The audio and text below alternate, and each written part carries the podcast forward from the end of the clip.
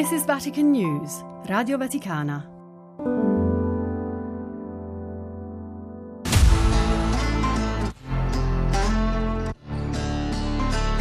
Le chiavi di Pietro. Parole del Papa per aprire all'ascolto. Un podcast di Vatican News, Radio Vaticana.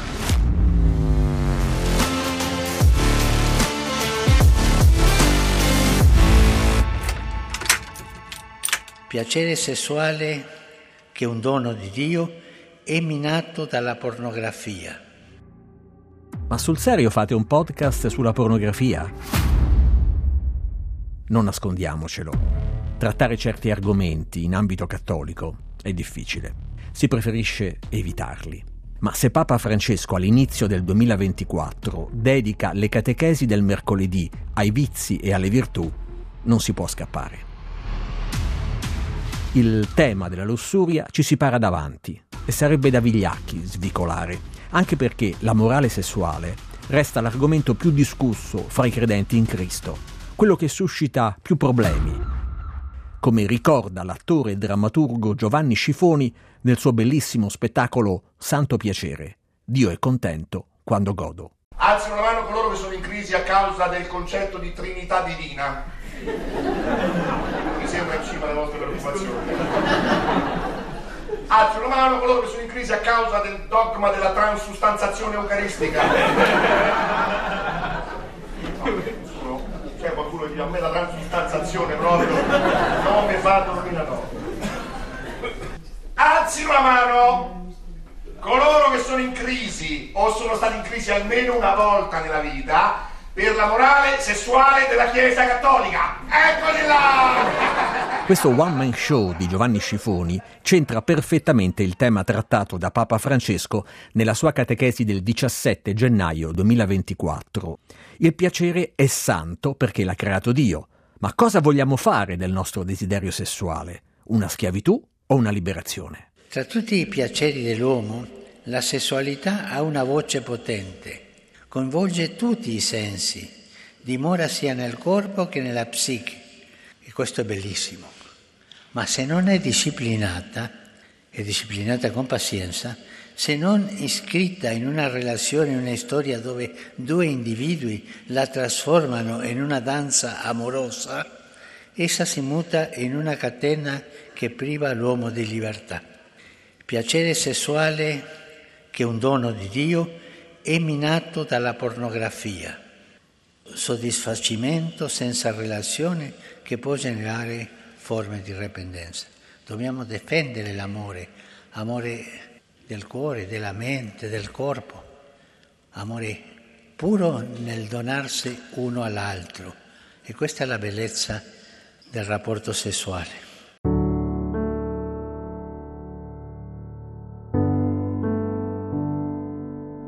Il sesso è la consolazione che si ha quando non si può avere l'amore, ha scritto Gabriel Garcia Marquez. Il sesso senza amore è un'esperienza vuota, ma tra le esperienze vuote è una delle migliori, gli risponde Woody Allen. Potremmo andare avanti in eterno senza risolvere la disputa. Ma in questa catechesi il Papa è molto chiaro. Quando l'innamoramento viene spodestato dalla lussuria, una relazione diventa tossica, e cioè si trasforma in possesso dell'altro, senza rispetto, senza quella castità che non è astinenza, ma volontà di non possedere l'altro. Quando la lussuria poi diventa ossessione, la pornografia per il soddisfacimento senza relazione può generare forme di dipendenza e diventare una patologia a livello psichico specie in un contesto culturale e sociale come quello attuale, dominato dalle immagini, dove ormai soprattutto nel web il soddisfacimento immediato del piacere tramite la mercificazione del sesso in tutte le sue varianti è un fenomeno preponderante. Una deriva che secondo molti ha la sua genesi nella rivoluzione sessuale del 68. Proprio l'anno in cui Paolo VI lanciava il suo profetico monito all'Angelus del 7 gennaio. Un pensiero ci turba ed è l'irriverenza e lo scandalo a cui la nostra fanciullezza, la nostra gioventù sono così gravemente esposte a causa della stampa immorale che esibisce con procace licenza un po' dappertutto ci dicono le immagini impressionanti e le storie eccitanti della pornografia e del vizio. Sempre nello stesso anno cruciale, il 68, Papa Montini afferma nell'Umane Vite che la Chiesa non può cessare di subordinare il piacere all'amore e l'amore alla procreazione e pochi anni dopo, all'Angelus del 4 marzo del 73, lancia un nuovo allarme. Chi non si sente indignato dalla pornografia che oscenamente si esibisce, dal vizio che invade come libero commercio? Chi non soffre per un distacco della gioventù sedotta dalla frivolezza e dalla licenza di costumi irresponsabili? Chi non sente scosso tutto l'edificio sacro, etico e civile della società dalle minacce che assalgano la stabilità, l'onestà, la felicità della famiglia.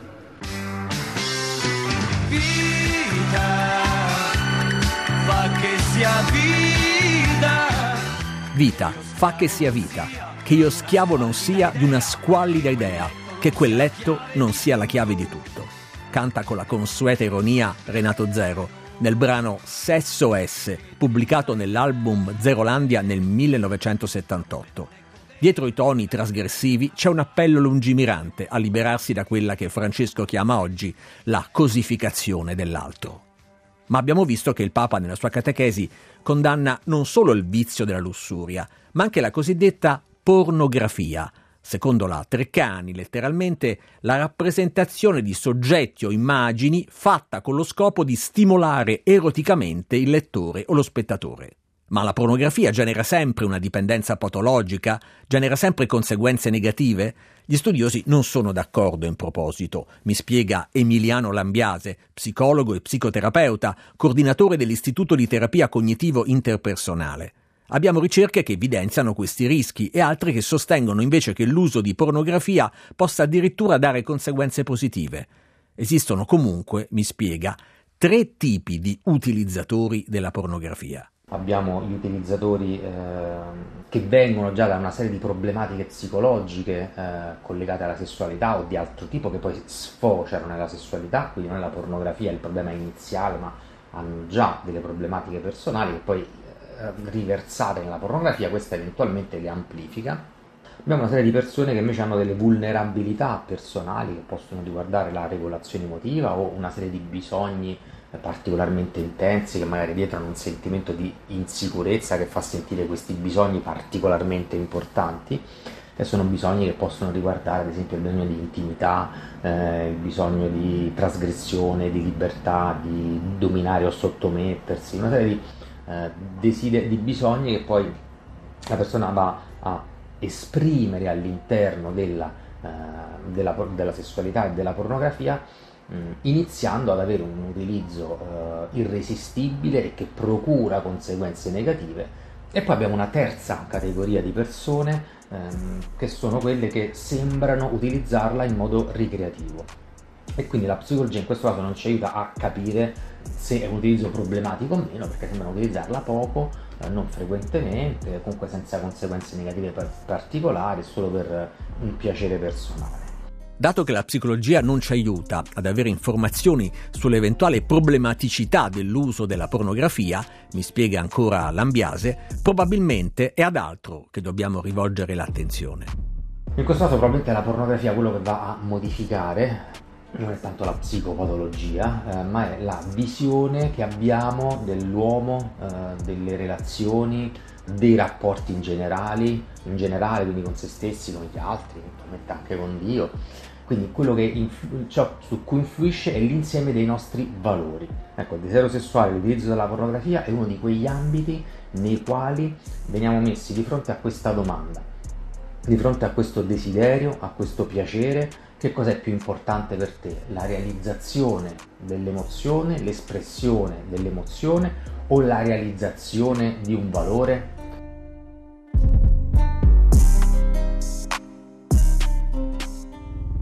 Quello di cui le persone non sono spesso consapevoli, mi spiega Lambiase, che è anche coordinatore della comunità terapeutica Sisifo per le dipendenze comportamentali, è che nel momento in cui utilizzano la pornografia stanno non solo scegliendo di assecondare una loro emozione, ma iniziano a mettere in atto dei comportamenti che vanno a modificare i loro valori.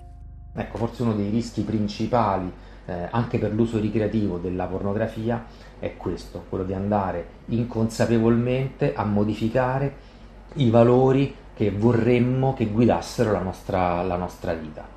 Quindi abbiamo due rischi principali che sono, tre rischi principali che sono andare a peggiorare alcune problematiche già esistenti, eh, andare a eh, far sviluppare, incrementare delle vulnerabilità che possono diventare problematiche grazie all'uso della pornografia e in ultimo anche per quanto riguarda l'uso ricreativo è possibile che eh, stiamo andando a modificare invece in questo caso non tanto psicopatologie o disturbi psicologici ma a modificare i nostri valori che riguardano la visione di noi come persone, di rapporto con noi stessi, con gli altri e anche, e anche di natura trascendente. Dunque, mi ha spiegato il dottor Emiliano Lambiase, un uso ricreativo apparentemente innocuo della pornografia, innocuo non è. Può cambiarmi dal punto di vista etico.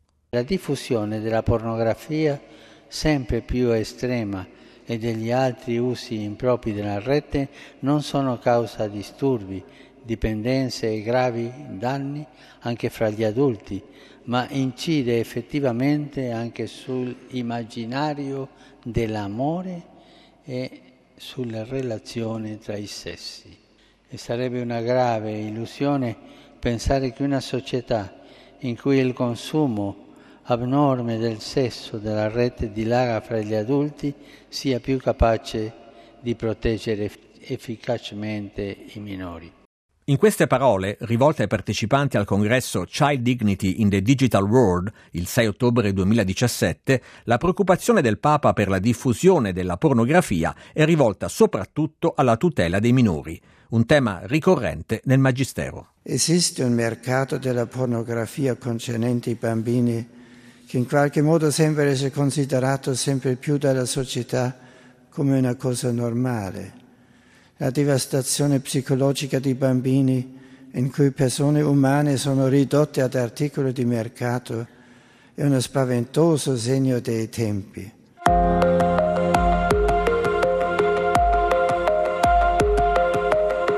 Queste parole di Benedetto XVI, invece, dal discorso alla curia del 20 dicembre 2010, si riferiscono in particolare alla drammatica piaga sociale del turismo sessuale, i viaggi di turisti benestanti in paesi in via di sviluppo per ottenere prestazioni sessuali a pagamento anche da minori. Riducendo il corpo a uno strumento per la gratificazione dei sensi, la pornografia frustra l'autentica crescita morale e mina lo sviluppo di relazioni mature e sane, afferma Giovanni Paolo II il 30 gennaio 92, incontrando l'alleanza religiosa contro la pornografia. Essa conduce inesorabilmente, aggiunge, allo sfruttamento specialmente di coloro che sono più vulnerabili, come è tragicamente evidente nel caso della pornografia che ha per oggetto i bambini. Sono casi in cui la pornografia, come rappresentazione di atti che mirano a stimolare eroticamente, si trasforma in vera e propria violenza, oltre che mercificazione del corpo di un bambino. Torna sempre il tema della riduzione della persona umana e del suo corpo a oggetto, oggetto di godimento per appagare la cosiddetta concupiscenza, una scelta che, per la dottrina morale cattolica, va contro la dignità umana, come ricordava Giovanni Paolo II nell'udienza generale del 6 maggio 1981. E ciò si pone contro la dignità dell'uomo anche nell'ordine intenzionale dell'arte e della riproduzione.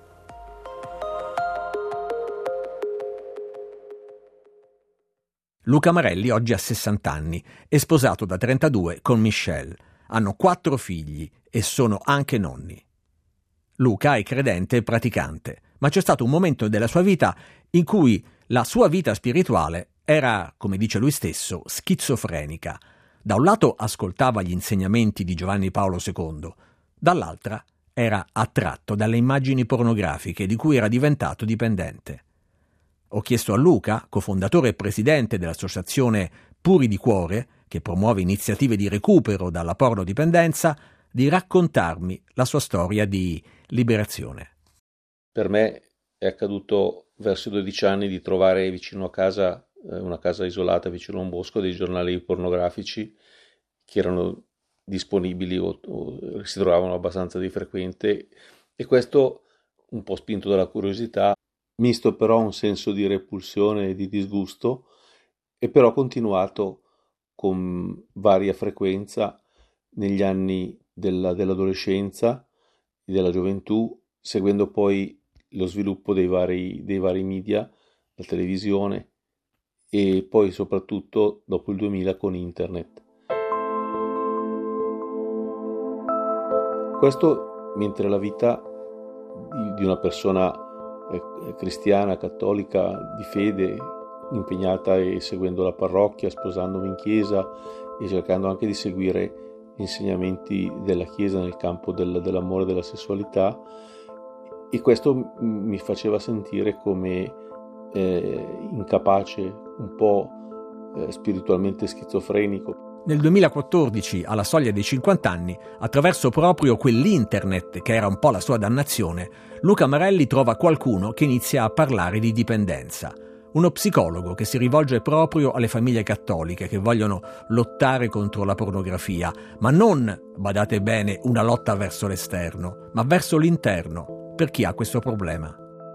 E lì inizia un lavoro durato oltre un anno, un lavoro su di me, un lavoro anche nella preghiera, nel chiedere attraverso San Michele quando mi sentivo forte per essere armato nei momenti in cui c'era più difficoltà e un periodo di ricadute, ma in cui a un certo punto ho avuto, durante proprio una confessione, ho ricevuto un dono di guarigione ed è iniziata poi da lì un lavoro, un lavoro su di me sul problema della lussuria perché nel frattempo avevo capito che era quella la radice.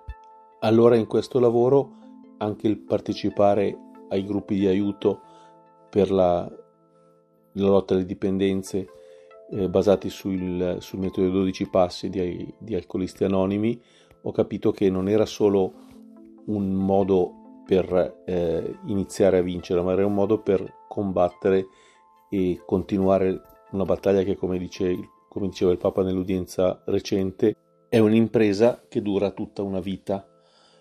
Però il premio di questa battaglia è quello di ritrovare la bellezza dell'amore, è quello di ritrovare la pace con, con se stessi, è quello di trovare una sessualità secondo il piano di Dio, secondo quello che Dio aveva in mente quando ha creato l'uomo e la donna e che non ha niente a che vedere con l'autoerotismo, con la cosificazione di sé e dell'altro e della perdita di se stessi, che sono i frutti eh, malati della, della pornografia e della lussuria che ne è alla radice. Frutto ulteriore della guarigione di Luca Marelli è stato, alcuni anni dopo, capire che quel dono non era solo per lui nasce l'associazione Puri di Cuore, che vuole proprio aiutare a capire che la pornografia è un problema e indicare vie di recupero e di guarigione. Un'associazione piccola, per un bisogno che però è grande. La sua speranza è che questo modo di aiutare le persone che hanno una dipendenza di questo genere si diffonda e cresca sempre di più anche in ambito cattolico. L'obiettivo non è tanto quello di combattere una battaglia moralistica o trasformare il sesso in un tabù ma come mi ha spiegato Luca poco fa, è ritrovare la bellezza dell'amore. E non mi pare poco. Un amore certo che, come cantava Ivano Fossati, ha bisogno di una lenta, faticosa costruzione che spezza le vene delle mani, mescola il sangue col sudore, se te ne rimane. E spesso non ripaga del dolore ed è come un altare di sabbia in riva al mare ma anche un amore che si fa più vicino al cielo, come se dopo tanto amore bastasse ancora il cielo. E tutto ciò mi meraviglia, tanto che se finisse adesso, lo so, io chiederei che mi crollasse addosso. Tanto che se finisse adesso, lo so, io chiederei che mi crollasse addosso le chiavi di Pietro, un podcast di Vatican News Radio Vaticana. Scritto e curato da Benedetta Capelli, Fabio Colagrande e Amedeo Lo Monaco. This is Vatican News, Radio Vaticana.